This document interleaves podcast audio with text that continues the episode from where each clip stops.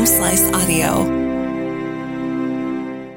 From the Home Slice News Center, this is the Daily Slice for Friday, June 16th, 2023. I'm Amy Rose, filling in for D. Ray Knight, and this is what's going on. Rapid City Mayor Steve Allender says the recount in the mayoral race between Jason Salamun and Laura Armstrong is tentatively set for June 22nd after a delay in communication from Armstrong. Armstrong requested the recount following the official canvassing of the election. She finished 269 votes behind Salamun, and according to state law, a recount is supposed to be scheduled within 10 days of the request. But Rapid City Finance Director Daniel Ainsley said until the recount board is determined, it's impossible for them to truly schedule.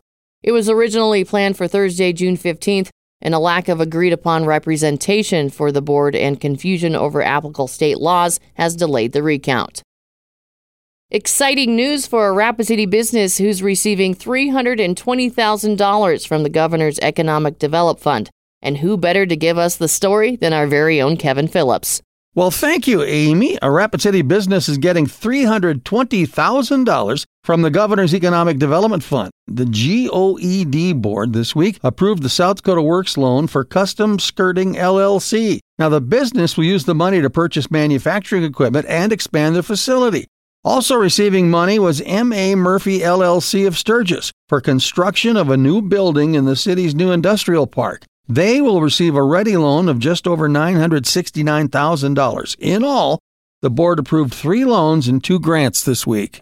In national and international news, in Perryton, Texas, a powerful tornado wreaked havoc, resulting in three fatalities and dozens of people being hospitalized.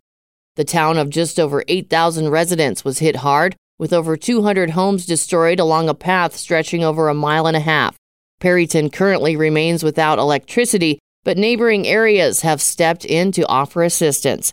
This tornado was the most significant among several reported in Texas, Oklahoma, and Michigan on Thursday. A Air National Guardsman finds himself at the center of a controversy surrounding leaked classified documents on social media. Kevin, could you please provide us with the latest updates and insights into this unfolding situation? Sure can. A 21 year old Air National Guardsman accused of leaking classified documents on social media has been formally indicted on six counts by the Justice Department. The charges include willful retention and transmission of classified information related to national defense. The individual arrested in April is facing charges under the Espionage Act and remains in federal custody.